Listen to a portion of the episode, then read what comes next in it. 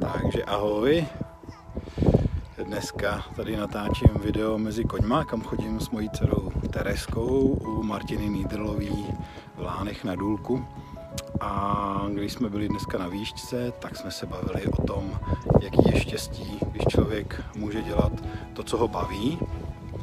A ono to dává velký smysl, protože největší část svého života trávíme v práci.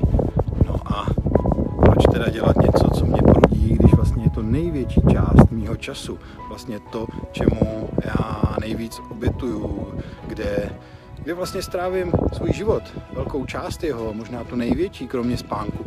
Takže mm, vlastně je fajn, když se člověk těší do práce a potom nepotřebuje tolik těch vedlejších požitků, prožitků a náhrad, který si člověk různě dopřává, ať už to jsou chlapské hračky, nech toho, a nebo to jsou prostě třeba cestování, ale z nutnosti, kdy necestuju, protože to miluju, ale proto, abych si nějak doplnil svoje zážitky, protože to, co mám, mi nestačí.